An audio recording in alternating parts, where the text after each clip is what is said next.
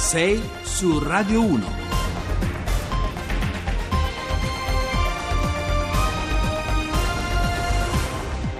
Buongiorno Monica Giunchiglia. Buongiorno a te Massimo Giraldi. E buongiorno a voi che ci state ascoltando lunedì 31 luglio, sono le 6 e 7 minuti. Tanti temi che affronteremo oggi dallo sport con i successi azzurri alla morte della sedicenne di Genova. Parleremo ovviamente di droga, di quanto gli stupefacenti siano presenti tra i giovani. Monica. Insomma, come ogni mattina a 6 su Radio 1 parleremo delle gioie e dei dolori di questa nostra strana Italia dove c'è chi continua a chiudere le porte ai gay, ai disabili, ma c'è anche chi segue affascinato l'esplorazione umana dello spazio in questi giorni, in particolare con la missione importantissima di Paolo Nespoli. E allora partecipate anche voi con sms o whatsapp al numero 335 699 2949, ma seguiteci anche su Facebook e Twitter, Facebook Radio 1 Rai, Twitter Radio 1 Rai, hashtag 6 su Radio 1.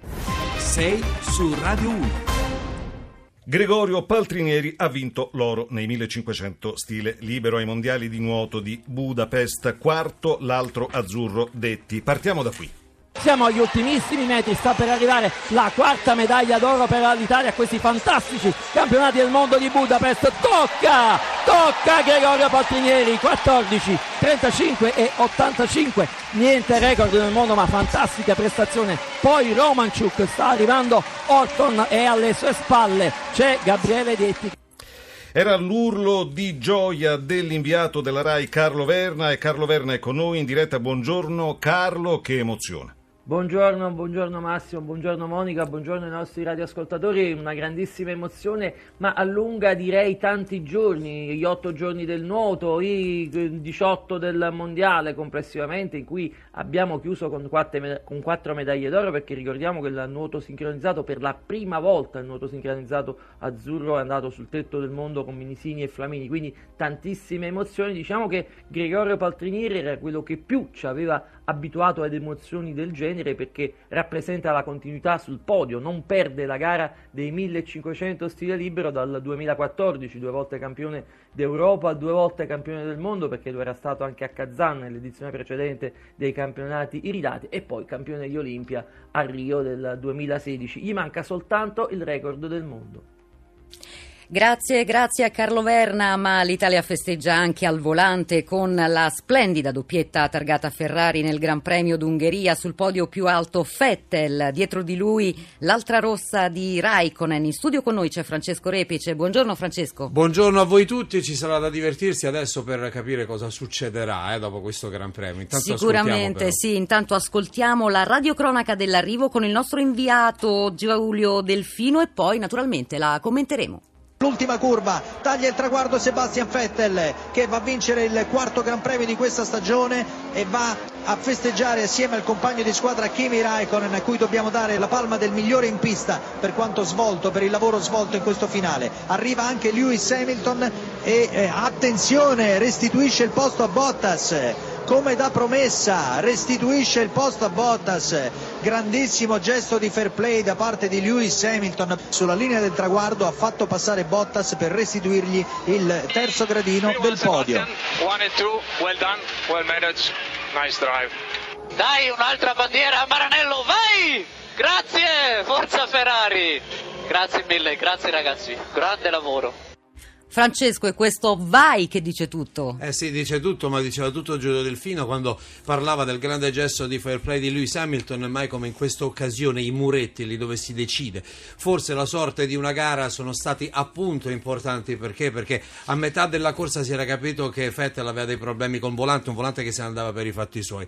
Era lì in testa davanti a tutti, aveva dominato sostanzialmente il weekend assieme al compagno di scuderia Raikkonen, però si è capito in quel momento che poteva poteva andare qualcosa storto per Maranello, per il cavallino e allora eccolo Hamilton chiedere strada a Bottas che era in terza posizione alle spalle di Raikkonen, Raikkonen che aveva la macchina più veloce eh, del compagno di scuderia Vettel, dai muretti, rispettivi muretti Mercedes e Ferrari partono eh, gli ordini di scuderia e quindi la Mercedes chiede a Bottas di farsi da parte per lasciare ad Hamilton la possibilità di andare a caccia delle rosse. A Raikkonen si dice stai lì, fai da cuscinetto detto aspetta, mettiti eh, davanti a Hamilton e dietro a Vettel e prova a farlo arrivare sano e salvo al traguardo così come effettivamente è successo alla fine, il gesto di fair play che vi ha magistralmente raccontato Giro Delfino con Hamilton che si toglie e dice ok Bottas al podio, sul podio sali tu sul terzo gradino per poi però dichiarare alla fine speriamo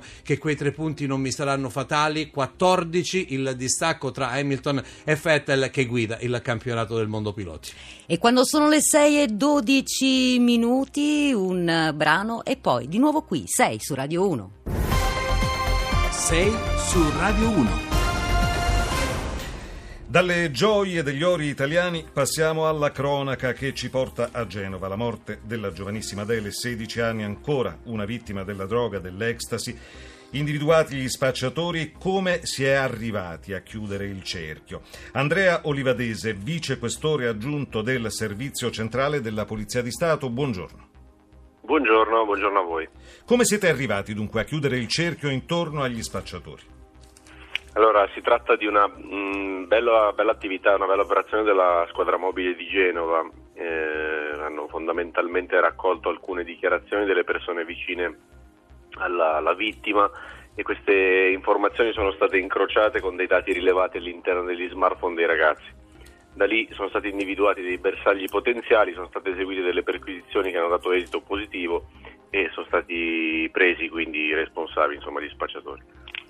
Olivadese, eh, ma quanto ormai sono diffuse tra i giovanissimi le droghe sintetiche, in particolare l'ecstasy se vuole? Eh, ormai si tratta di una diffusione che ritengo sia pari a quella delle altre sostanze stupefacenti, insomma, eh, cioè, direi quindi la definirei capillare o comunque abbastanza significativa. Con un giro d'affari, immagino, possiamo dirlo? Possiamo quantificarlo? E in realtà c'è una cifra, una cifra, nera, una cifra oscura abbastanza che, che, come tale è indefinita, quindi è sicuramente un volume eh, molto molto rilevante come lo è quello di tutto, di tutto, il mercato degli stupefacenti. Il problema è proprio questo, è che finché c'è una domanda eh, l'offerta, siccome ha un ricavo abbastanza significativo, continuerà a offrire. Abbiamo in diretta anche Roberta Pacifici, direttore del Centro Dipendenze e Doping dell'Istituto Superiore di Sanità. Buongiorno, dottoressa Pacifici. Come capire da cosa, che, da cosa capire che i nostri figli sono in pericolo? Eh, buongiorno a voi. Eh, molti segnali, certamente il problema principale proprio di queste, soprattutto queste nuove sostanze stupefacenti è quello che eh, non abbiamo eh, delle, eh, dei segnali particolari da rilevare. I ragazzi sono ragazzi come tutti, sono ragazzi assolutamente normali nei loro comportamenti e la trasgressione occasionale è quella più pericolosa perché noi sappiamo purtroppo che queste sostanze poi proprio alla prima somministrazione possono creare grandissimi problemi di salute o addirittura ecco, essere letali. Olivadese, eh, da dove viene l'ecstasy, dove si produce e quali sono al momento i canali che voi avete accertato dello spaccio? Tendenzialmente, per quanto riguarda l'Exasi, anche se non è un dato fisso, però tendenzialmente dal nord Europa a est Europa, insomma, quindi c'è, c'è una distribuzione di questo, di questo tipo. E sui canali sono svariati, un dato che le posso dare riguarda una recente operazione che abbiamo fatto in collaborazione con la Questura di Lecco e che riguarda dei movimenti che avvenivano tramite Darknet, quindi degli acquisti che venivano fatti sul darknet eh, con relativa distribuzione. Eh, però eh, non, è, non, è, l'unico canale, insomma, le, le modalità d'acquisto sono anche eh, vis-à-vis, quindi l'acquisto di, di, persona in discoteca piuttosto che con lo spacciatore conosciuto. Olivadise, oggi si parla, possiamo leggerlo anche su uh, tutti i quotidiani, eh, molto di deep web, ci spiega cos'è?